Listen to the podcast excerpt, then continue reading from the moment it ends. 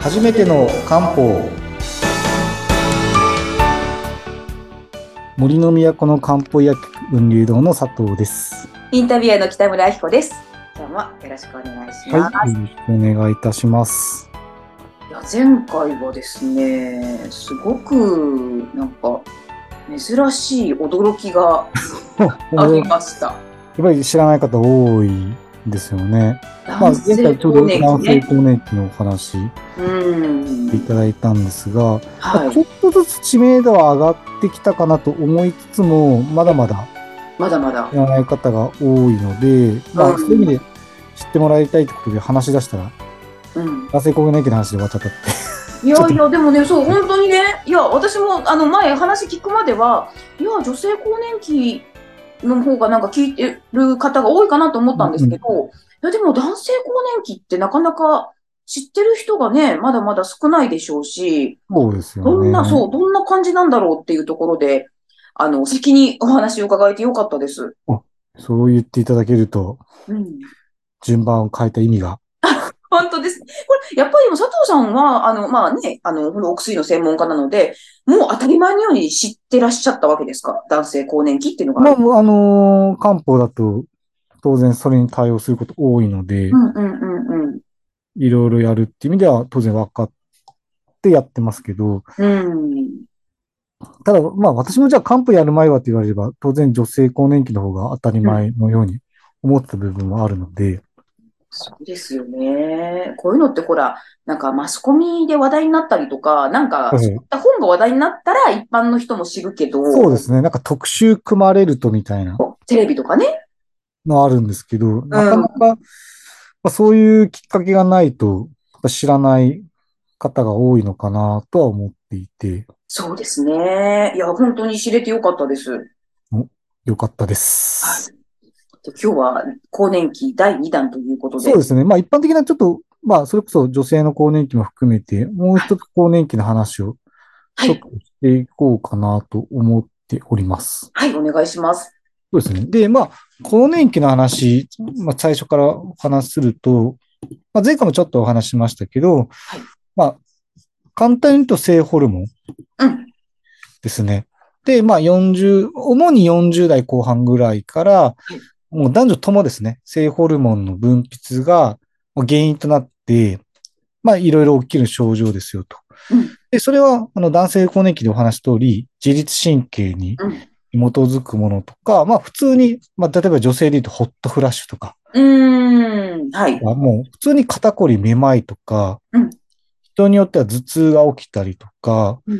まあいくいろんなこの体の身体的な症状が出る人もいれば、うんもうイライラとか、さっき言ったあの、それこそ物忘れとか、おうつっー。ぽいとか、そういう神経症状も結構範囲は広いんですよ。へー。だからまあ、いろんなことが起きるので、まあ逆にあれ更年期なのって分かりやすい症状から、あれ、ここれって更年期なのっていうのは分かりづらいものまで、うーん。結構範囲が広いかなっていう感じですね。うん。なんかよく、なんかこう、イライラしている、割とその年代の女性を見ると、なんかちょっと意地悪で、更年期じゃないみたいあな、あ。ね、言われ方されちゃいますよね。そうですね。それはだからまあ、ま、実際更年期のこともあるかもしれなくて、まあそれはいじっちゃいけないし、ねえ、本当ですよ気を使わなね。、きゃいけないかなといううんうん、う感ん。じですね。うん。ここでまあ必要な知識としては、まあい当然女性だと女性ホルモンが急に減る影響が出やすい。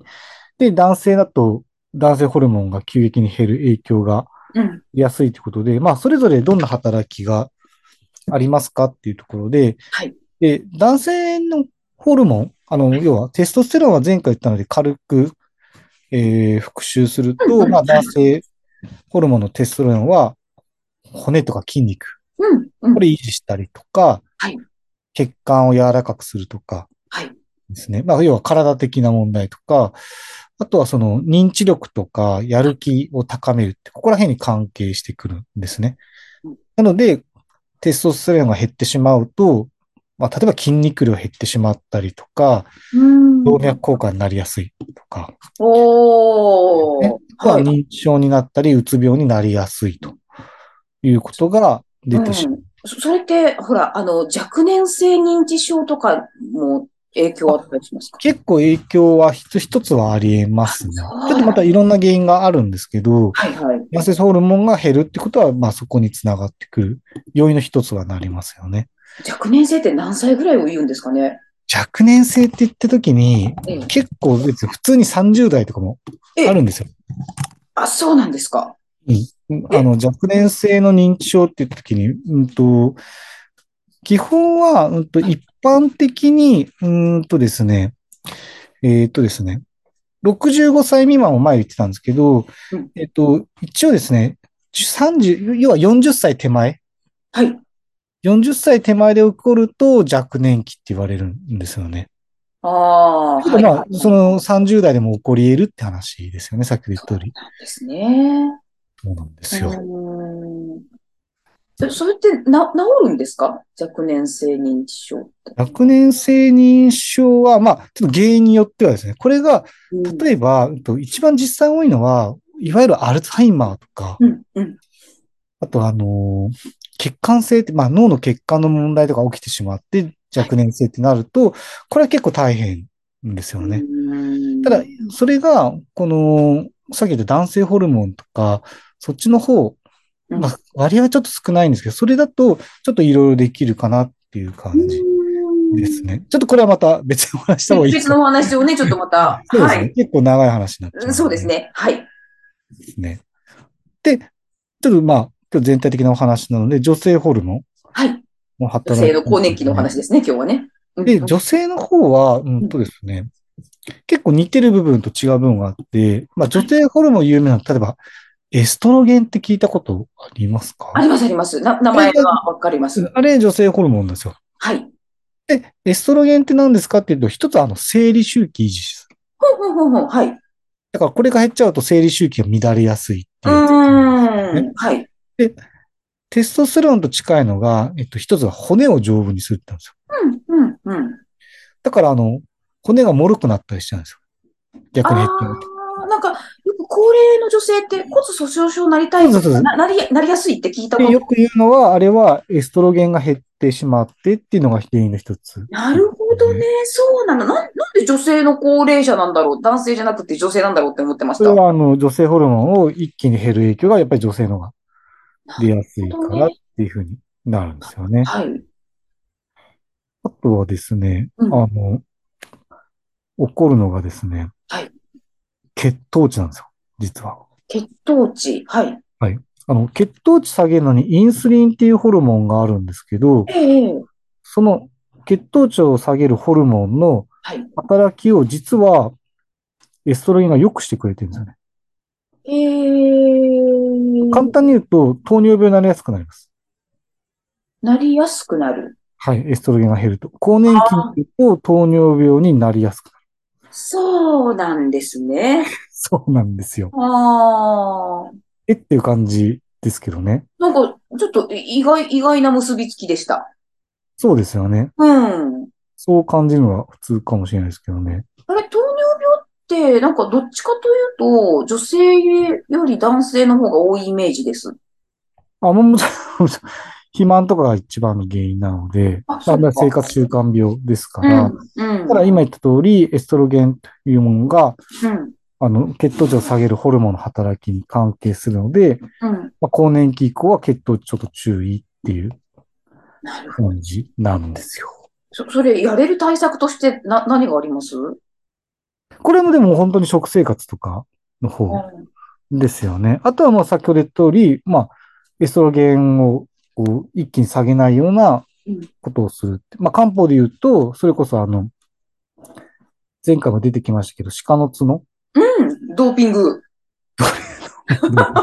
うんそのイメージがついてしまった。表現が正しいですけど、そう、そそうれだ。を第三者であのストレートに言われるとちょっと不思議な感じがしまあ、す。そう、そうか。そう何の番組かわかんないです。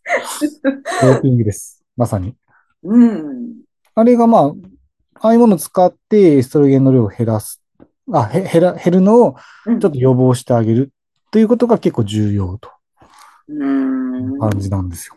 え食生活だとな、な、どんな工夫できます食生活はもう、もう純粋に血糖値を急激に上げないような、まあそれはもういろんな料理があるので、うん。血糖値が急に上げないような食事とか、まうあんそういうこと食べ過ぎ飲み過ぎはもちろん注意なんですけどそうね。ですね。うん。それは一般的な糖尿病を予防する生活習慣っていうのを取り入れるといいっていう感じです。そうあ、でも共通して言えるのは、だそれはもちろん誰だって運動はした方がいいですうん、もちろんそうですねよ。。もちろんもちろん。うん。 最後、筋肉クラブの話になっちゃうかもしれない。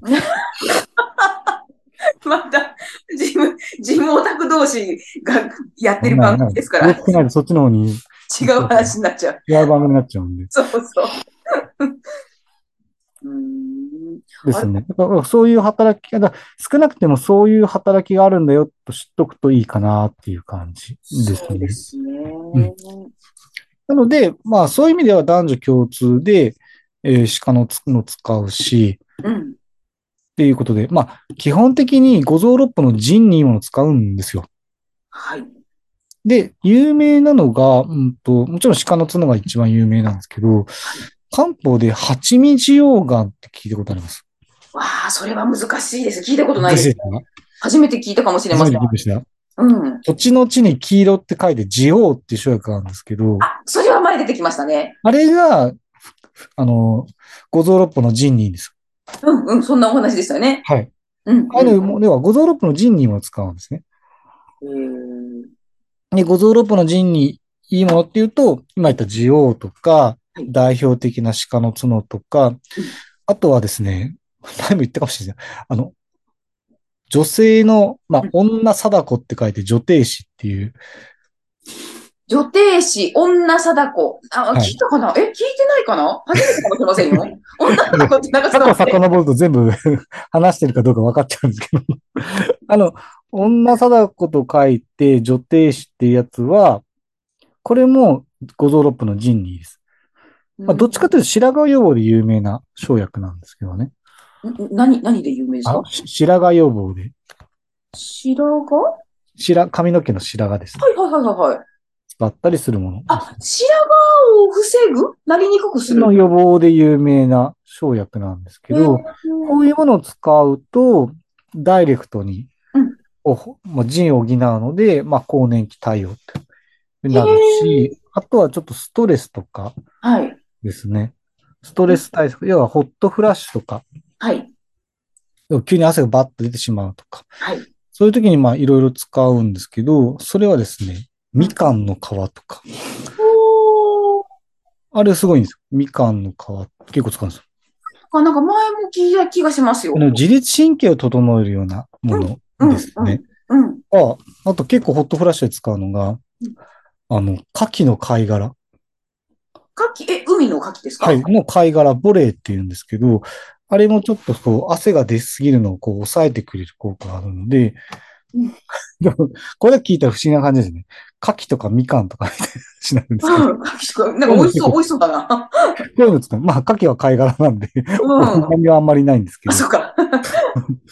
なんか例えばこういうものを使ったりして、うんうんいろいろ更年期対応できるんですね。まあ、あの、要は、症状に合わせていろんな漢方を使うということと、まあ、ベースとしては、副腎に漢方を使うと。うんを、まあ、組み合わせるっていうのが更年期対策になってるんですよ。うーんあの、雲流堂さんでも、更年期のお悩みって結構多いって前おっしゃってましたよあね。そうですね。やっぱり女性の生理周期とか更年期に伴う相談はすごい多いであすあね。まあ、要は、簡単に言うと、ホルモンに関、性ホルモンに関係すうるん、うん。人たちは多いかなと思います。うん。悩むのって閉経後ですかあ、前からですね。ちょっあ、とバラ前ンかス崩れる時ぐらいからが多いですね。ら。もちろん更年期になって一気に体調を崩しちゃいましたっていう相談も多いですよ。ん。うーん。どっちが多いって言われるとちょっと難しいですけど、うん本当に両方相談が多いもんですね。うんで一方で男性更年期の相談ってあんまりないんですよ。実際は多いはずなのに。そこを逆に我々は心配してるんですよね。男性ってなんか、もし辛くっても人に言わなそうですもん。なんか倒れなければいいみたいにそう。なっちゃうし、まさか、いや、あと、うん自覚してる人もいないと思うんですよね。まさか自分が、そのうん、更年期で体調崩してるっていう、思ってないんじゃないかなっていうのがあるので、うん。だから逆に周りの人がそれこそ気使って教えてあげるっていうのがいいのかなっていうところですよね。そうですね。そんな感じで、はい。はい、ぜひなんか調子がおかしいなと思ったら本当にあのー自分の体と向き合ってみるっていう意識も大切ですよね。そうですね。それは本当にうん、重要だと思います。はい、ありがとうございました。今日日なんか、はい。あのーすごく勉強になりました。はあ、よかったです。い、 また次回も楽しみにしています。はい。はい、ありがとうございました。ではよろしくお願いします。